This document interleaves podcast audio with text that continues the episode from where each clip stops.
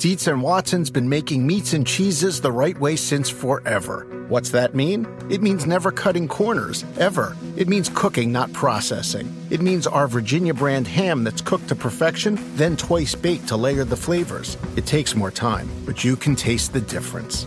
We come to work every day to do it the right way, even if it's the hard way. Because if it's not right for us, it's not right for you. Dietz and Watson, it's a family thing since 1939. Without the ones like you, who work tirelessly to keep things running, everything would suddenly stop. Hospitals, factories, schools, and power plants, they all depend on you. No matter the weather, emergency, or time of day, you're the ones who get it done. At Grainger, we're here for you with professional grade industrial supplies. Count on real time product availability and fast delivery. Call clickgrainger.com or just stop by. Grainger for the ones who get it done.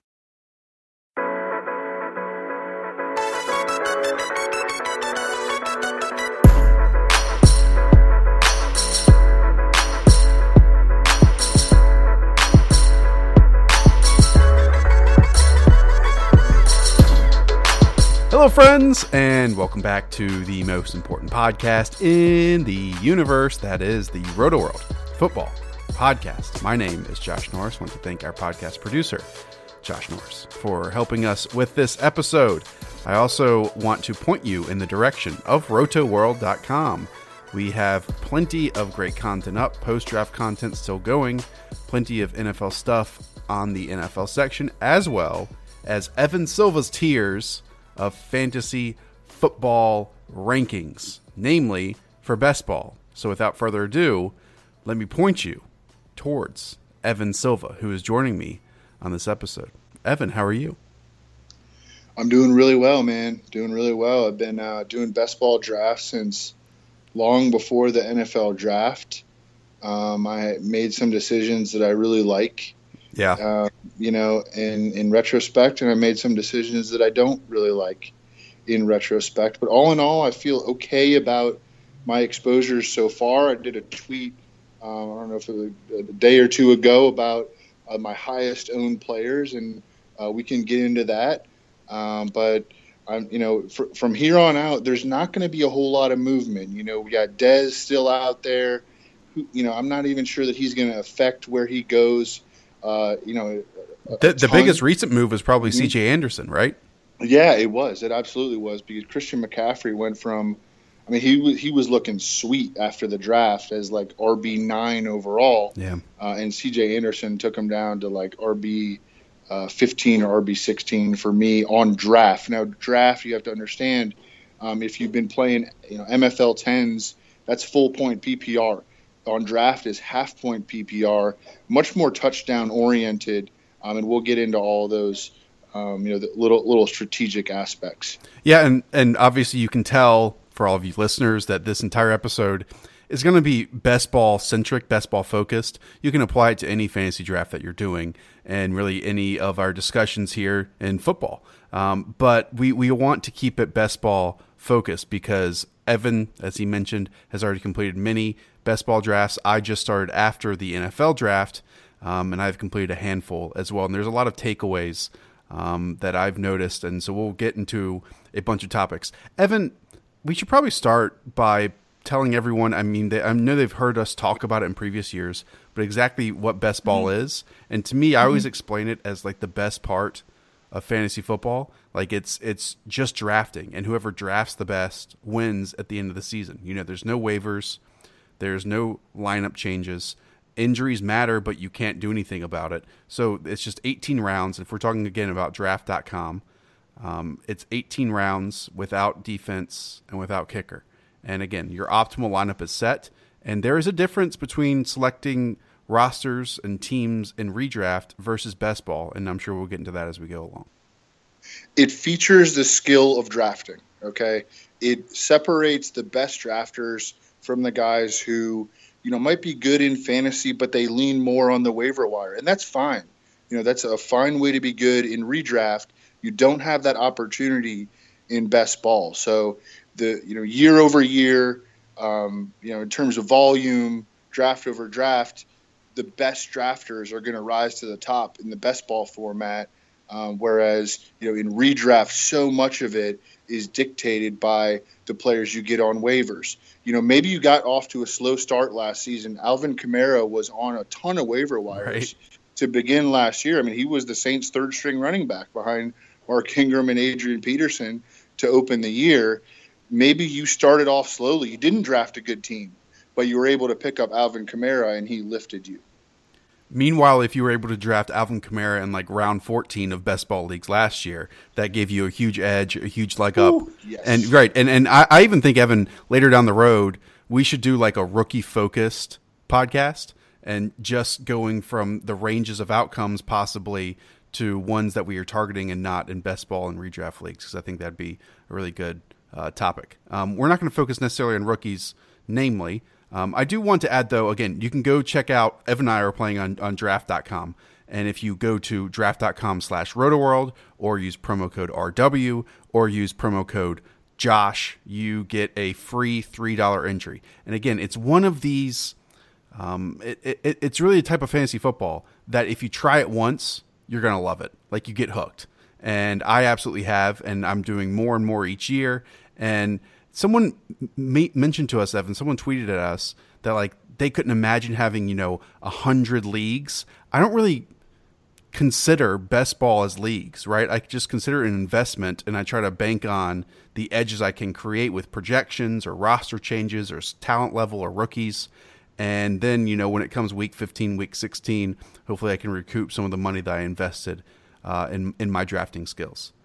One of the uh, biggest aspects of uh, best ball drafting is the pure roster construction. Yeah. Um, so we get 18 picks in, uh, I think, all draft best ball, whether you're playing a three man league, whether you're playing a 12 man, whether you're playing 10 or 8 or 6.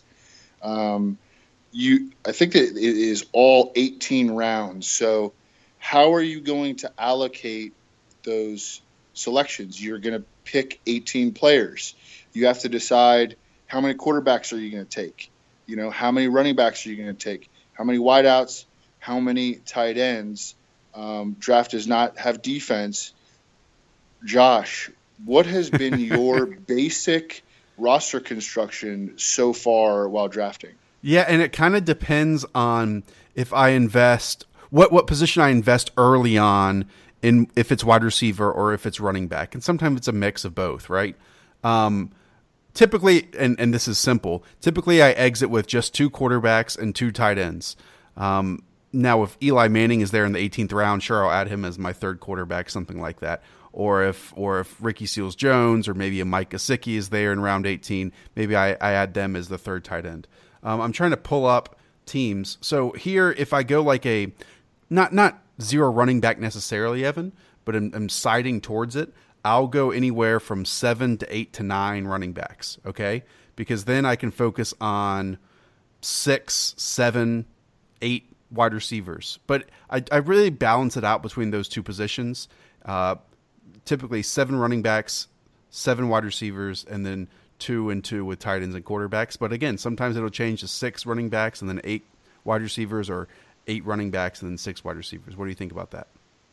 Yeah, I mean, I'm still trying. You know, it took me three years to really get a full handle on the MFL 10 format, and this is only my second year playing uh, on draft. And last year I did very, very little. Yeah. Um, I think I only played one full best ball league, and I actually won it. Um, but my, my, my quarterbacks in that league were Matt Ryan, who did not have a good year, and Tyrod Taylor um, who got benched at one point and didn't exactly crush it uh, when he was in there. Uh, and then, you know, obviously that's a really small sample size to draw on. But if you look at the scoring for the quarterback position, it's really de-emphasized. And I agree with you that two quarterbacks is optimal. Now that puts you in a risky position. If one of your guys does get benched, if one of your quarterbacks does get injured, you're at a severe disadvantage. For sure. But but if you just get guys that are going to keep their jobs, I think you're going to be fine. I do not think that, you know, taking Deshaun Watson, even if he has a great year, and I do think he's going to have a very good year. I have him as a top six or seven uh, fantasy quarterback right now. But even if he has a great year, I do not think that like using a single digit round pick on him, I do not think that's a good decision. Yeah, and and I mean, it seems like we say this every year, Evan, but like quarterback has never been deeper for players that you can depend on from getting numbers at the position, right? Like if we're talking about ADP right now at quarterback, Drew Brees is quarterback seven, Jimmy Garoppolo is quarterback eight, Jared Goff is like quarterback ten, Matthew Stafford, Ben Roethlisberger, if you want to throw in Andrew Luck as well. I mean, those are hovering around the 10, 12, 13 area. And so it's one of those like last year, a lot of people responded back to me as the season went along at the end of it. It's like, oh, thanks so much for uh, nominating Russell Wilson in round six and then coming back with Cam Newton in round nine or 10, right? It really helped people win leagues. This year, Evan, I'm not really focused on adding any of those quarterbacks in those areas in round six and round seven because I really, really want to wait in the position. And again, I understand he's 37 years old, whatever, but like there have been multiple leagues where Eli Manning is there in round 17 or 18. And if we like Saquon Barkley, if we like all of his wideouts, if we like Evan Engram, I don't see why adding a quarterback like that as your quarterback three in that area. It's, it's a no brainer to me. I'm with you, especially in that 18th round what you really just want, I think, is a contributor, a guy who is going to, he's likely to add to, you know, your weeks. You want big weeks. You want to have weeks where you, you know, score the most in the league that particular week. You want to get as many of those as you possibly can. You also want to balance out your floor. So, look, you know, and Eli Manning, I, I I'm with you that he's really hard to stomach. He's hard to trust even a guy like Ryan Tannehill, who's sort of right. in that range, they're gonna if they stay healthy and they keep their jobs. And look, neither of those is a guarantee. Um, but if they do those things, and they're much they're in much better position than like I think Joe Flacco with Lamar Jackson, right. you know, creeping on him, or um, you know Tyrod Taylor with you know just a matter of time before or Baker Sam Bradford with Josh Rosen behind him, or Sam Bradford with Josh Rosen. You know, those these guys, Eli Manning and Ryan Tannehill, do not have young players creeping for their jobs, and so they have a higher probability of keeping those jobs. They're inevitably going to have good weeks. It's quite conceivable that Ryan Tannehill has a season like Matt Ryan did last year, and he can be a producer. And Eli Manning, look, you know, two OBJ slants and you know one uh, Evan Engram contested catch or one right. you know quick dump off to Saquon Barkley, and that's a three touchdown week, and he's a top five fantasy quarterback that week. Yeah, if if those guys give you like if Eli gives you two or three top seven or eight quarterback weeks, like he has absolutely paid his value uh, it's at, at round 17 or 18. And you mentioned, and I kind of want to get into this later on, but maybe now is the time. Like you mentioned, floor and ceiling plays, right? There, there's a big difference between in those rounds 16, 17, 18. Like your your floor plays at wide receiver. Like I think Trent Taylor is a perfect example, right? Someone who might get you know five catches for 45 yards, or maybe if, if he gets in the end zone, like at least you know out of that spot you're going to get five, seven, nine points out of that position and and I think that's a solid, uh, not even risk, but but but a solid player to take in, in round 16, 17, or 18. Completely agree with that con- conceptually. Now, Trent Taylor was a guy that I was drafting a lot before the draft. And I'm not scared. Saw, I'm really not scared of Richie James, and I know like some people really like Richie well, James. I'm but talking I'm about not. Dante Pettis. Okay. Okay. Yeah. Um, I'm more worried about Dante Pettis. Okay. Uh, but you know these are these are the little things that you know we have to try to try to figure out you know that this is what really makes it, it fun um, because we have Pierre Garcon. He they can't cut him. You know he's he's going to be back. Yeah. We we are not totally sure about his health in the middle of May. Marquise Goodwin they gave an extension. He's locked in. And then it's going to be Trent Taylor and Kendrick Bourne down a little bit way, of a ways. But they traded up for Dante Pettis. So that is a concern. I have stopped taking Trent Taylor but based on how often I was taking him before the draft, I hope that he is able to keep that slot receiver job. I really liked what I saw from him as a rookie, and I thought he had a chance to take a step forward and be like a, a 60, you know, 650, five touchdown guy. And I would love to get that in the 18th round. Yeah, keep taking a step forward all the way to Canton, Ohio. Um, oh, what was I going to say? Uh, okay, we started, you know, broad and generic here, Evan, and and maybe the right way to do this is to talk through what we have seen early on. And what I've seen early on is running backs being invested heavily in rounds one and two. Um, I believe I mentioned I, I, listened to a JJ Zachariason podcast, uh, the late round podcast from a few weeks ago, and he mentioned that three more running backs are being drafted in the first and second round this year than compared to last year.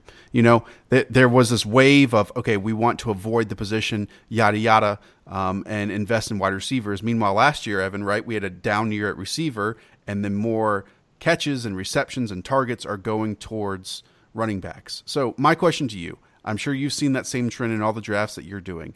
How do we react to it? And is it something that we should just also fall in line with, or are you kind of going to zig when everyone else is zagging as well? Um, so it's a really good question, and something that I've tried to do sparingly is get away from running backs in the early rounds.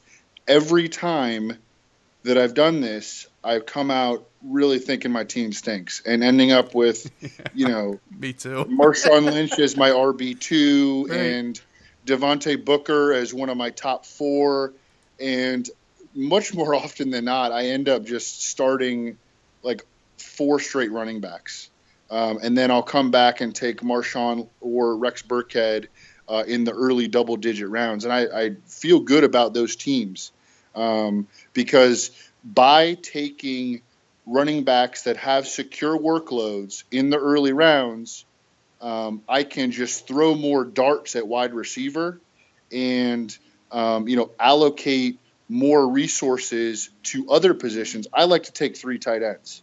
You know, I, I prefer to take three tight ends. I don't always do it, but I like it because it's a high injury rate position. It's actually a higher injury rate position than running back um, and I want touchdowns.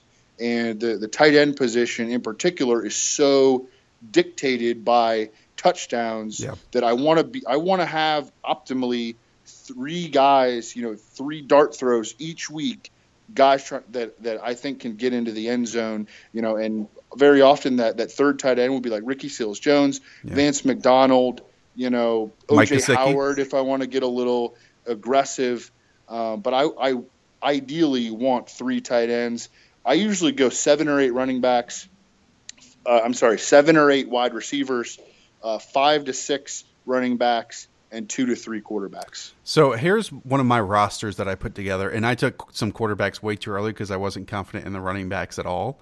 Um, but this gives you a sense of what you might expect at running back if you go like true zero running back. My wide receivers were Michael Thomas, Keenan Allen, Adam Thielen, Amari Cooper, Cooper Kupp to start at that position, which I feel great about. Okay. But then at running back, you had Duke Johnson, James White, Nyheim Hines, Bilal Powell, Theo Riddick, Elijah McGuire. Like, you know, I, I, I can't sit up and like feel like this is going to be one of my best teams because of how poor and how, how bad that position mm-hmm. looks. And it's very different in best ball than it is in redraft because in redraft, I could spend all my focus, all my waiver priorities on running back to try to hit someone that can be a top 12 contributor at the position. Meanwhile, again, in best ball, I absolutely can't do that um, at the running back position after after I go through the draft. Yeah, and when I when I'm looking at the running backs later on, I'm looking for you know when I put myself in that position, I'm looking at running backs that you know if another running back in the same backfield gets hurt, this guy can be a league winner. And I think that Rex Burkhead – very much fits that description. Or if Sony Michel fumbles, which he happened to do 12 times in college, you know, Rex Burkhead can be that guy. And Rex Burkhead is going to give me standalone value, I think, anyways, with like nine to 12 touches per game and, you know, potentially goal line carries. Um, Marshawn Lynch, I think, is super undervalued right now. Hmm. I know he's not, you know, he's not sexy, but he does appear to have job security. I mean, the biggest threat to his job is Doug Martin, who hasn't cracked you know three yards per carry since you know 2009. Since he was the muscle hamster. Since he was the muscle hamster. Um, and I, I think it's probably just over for Doug Martin. And Marshawn Lynch, as last year progressed, kept getting better, I thought. And by the end of the season, he was the, the best player in the Raiders' offense. Um, and so he showed me enough last year uh, that I, I, can feel pretty good about him, and that that interior offensive line for the Raiders is still really really strong. The tackle spots, of course, are, are very much a work in progress. Um, and then the the Packers running backs are really interesting. Jamaal uh, Williams and Aaron Jones. If one of those guys gets hurt, you know the other guy can be a league winner. So, since you mentioned the Raiders, I want to bring this up. Um, there are two players that I think are kind of shoved down the ADP lists on draft.com right now, and those can take a while to change, right?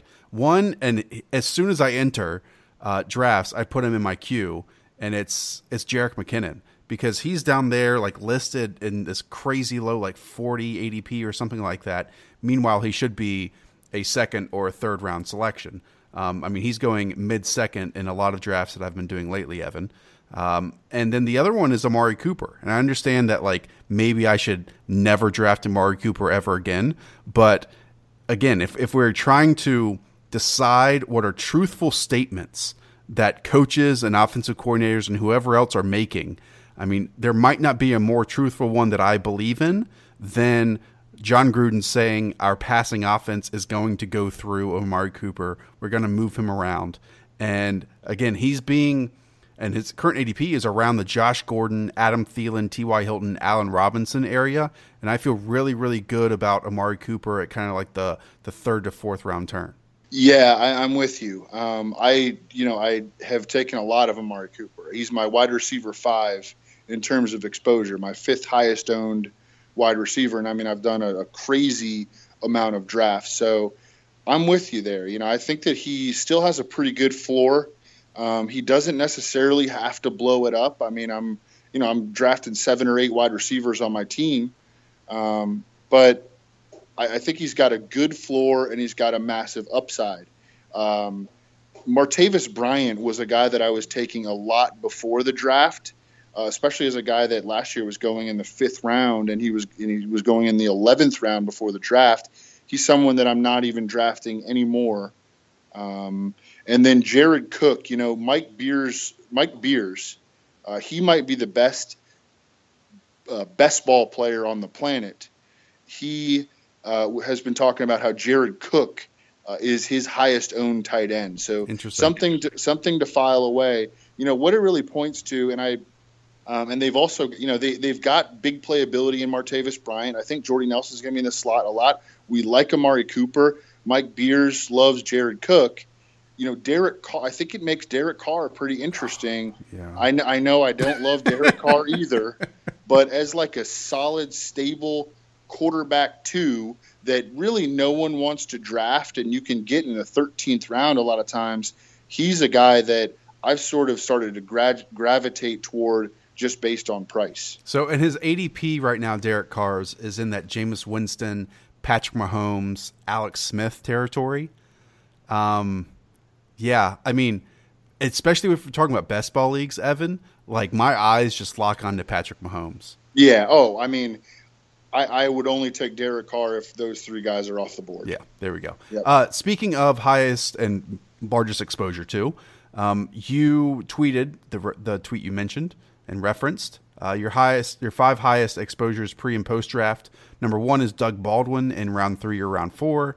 Number two is Marvin Jones, round five or round six.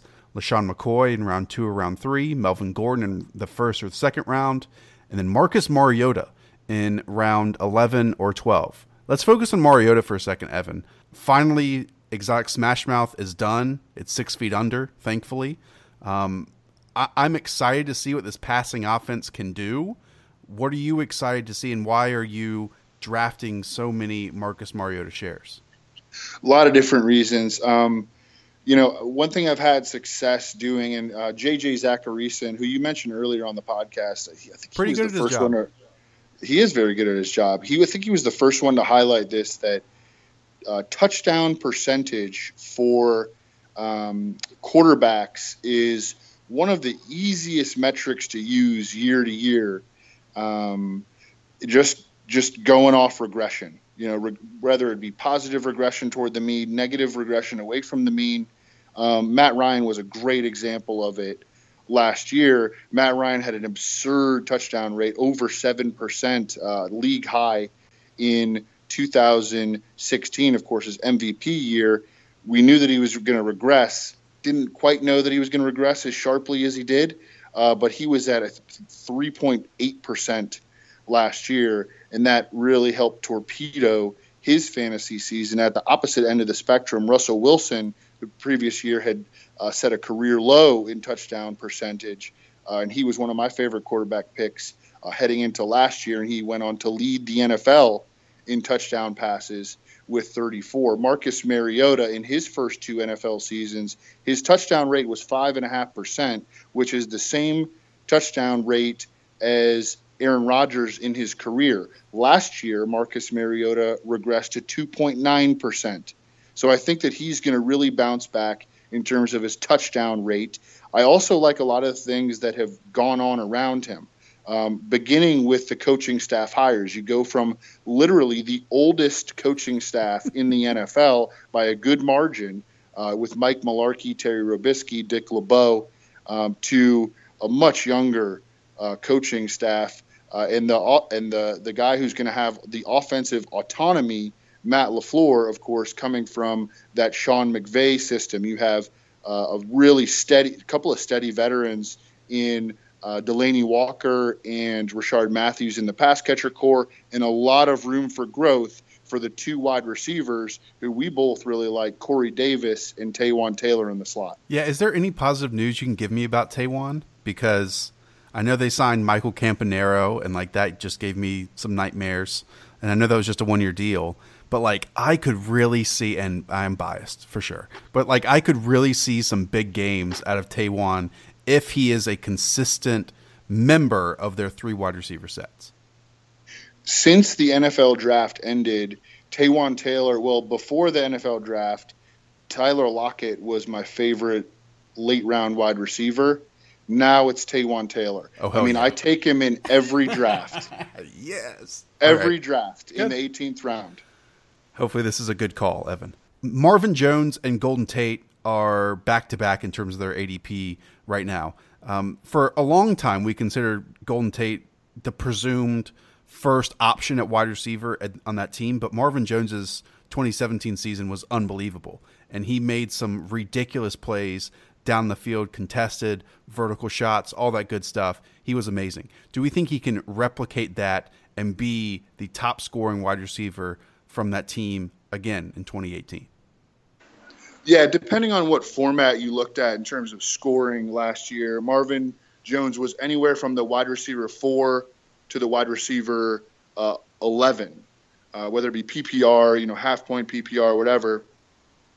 I really like this passing offense. You know, I trust this passing offense. I think it's a high floor passing offense. And I think that Marvin Jones took a step with Matthew Stafford to where he could really like Matthew Stafford could trust Marvin Jones. And then you pull Eric Ebron's 85 targets out of the offense, and there's a lot more opportunity for those wide receivers. Now, Kenny Golladay is going to get more, and if you look at the splits where Kenny Golladay played and you know did not play last year, doesn't reflect super well uh, for Marvin Jones. Like Marvin Jones had, had had his big games when Ken, Kenny Golladay was not in there, but I think that that's offset by um, the, the the removal of Eric Ebron because then you look at the tight end depth chart in Detroit.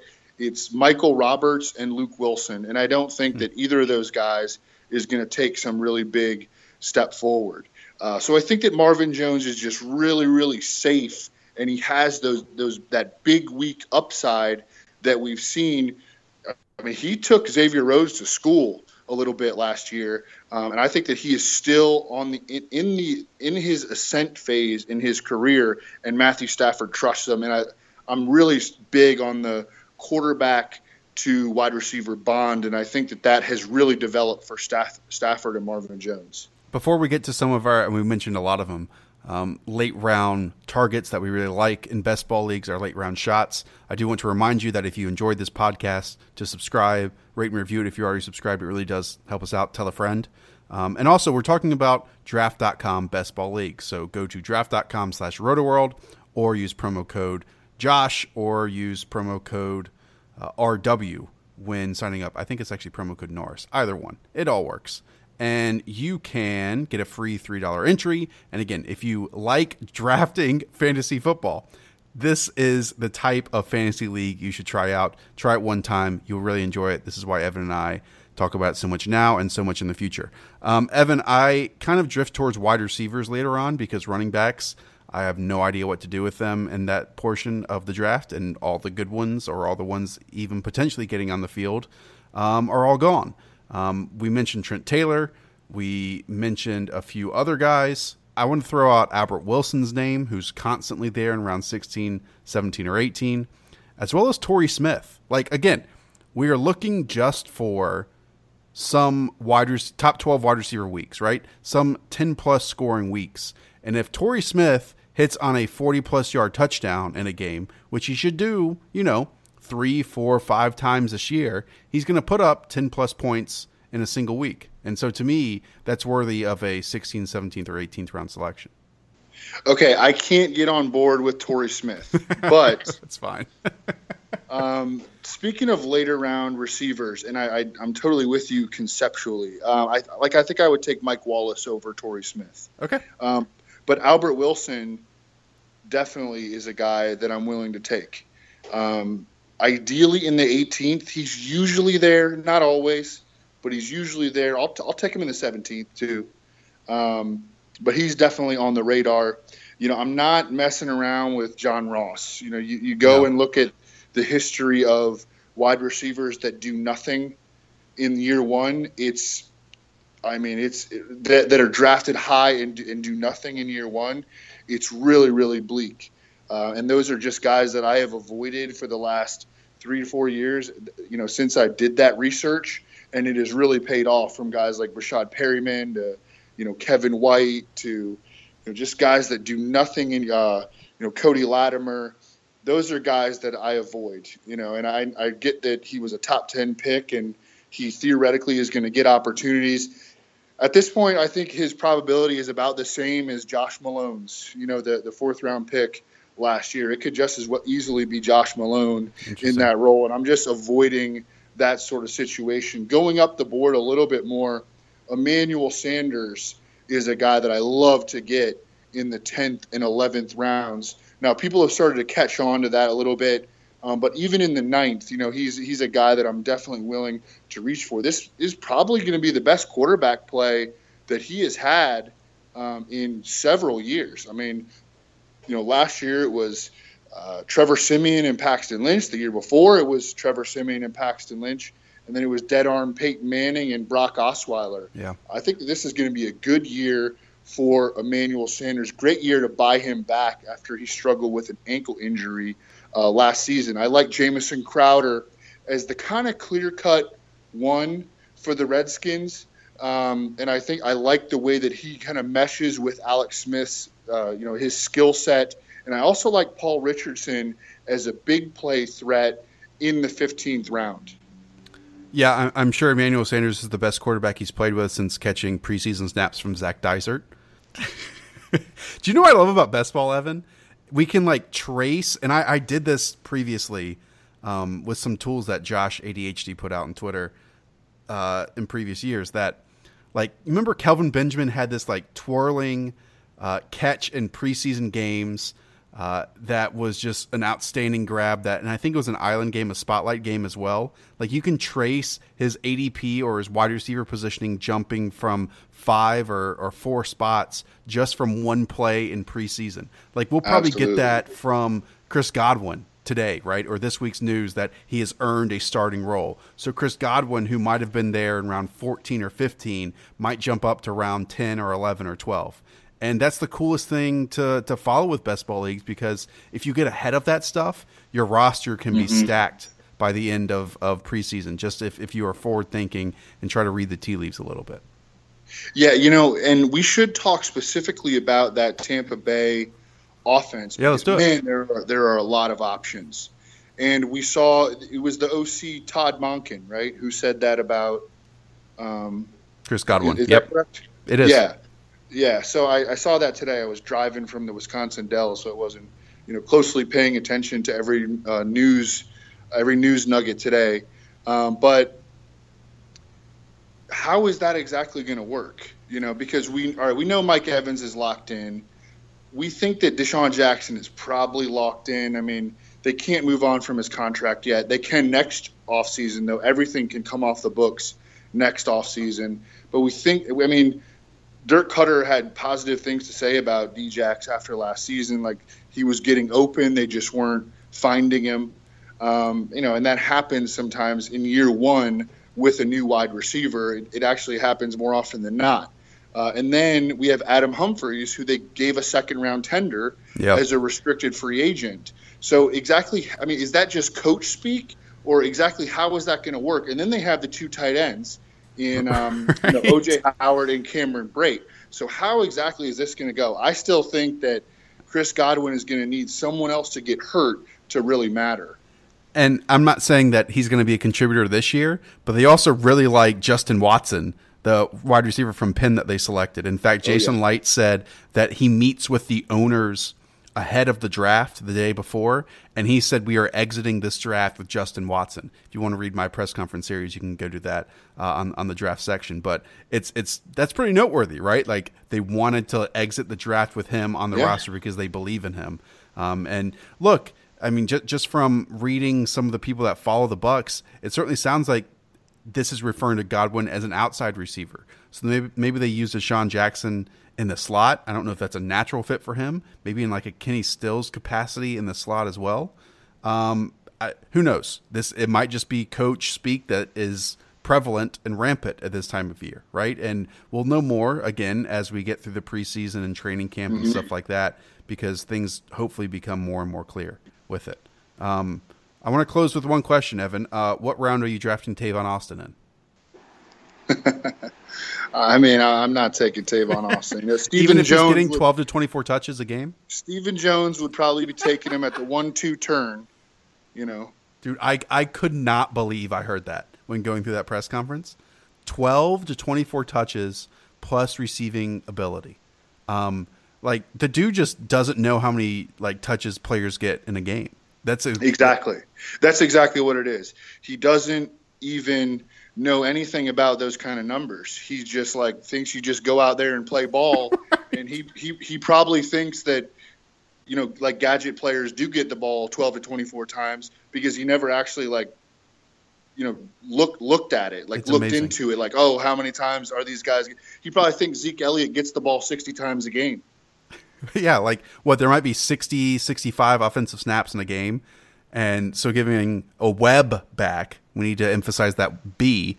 Um, they, yeah, they, they said it was going to be Lance Dunbar and then get 12 to 24 touches. It was, it was just incredible. Again, I listened to it 45 times. Um, and if you want to go check out that series, it's over on, like I said, the draft section of Rotoworld press conferences. I've done the NFC East, the NFC South, finishing up the NFC West that I'll post this weekend. And again, Evan's tiers for uh, all positions for best ball are up on the football section. And again, go check out draft.com slash rotoworld, free $3 entry if you sign up that way. And again, subscribe if you have not. So, Evan, thanks a lot. This is a quick one. I appreciate you doing it with me. And for all of you out there, you beautiful people, thanks for listening. We'll talk to y'all soon. See ya. The longest field goal ever attempted is 76 yards. The longest field goal ever missed? Also 76 yards. Why bring this up?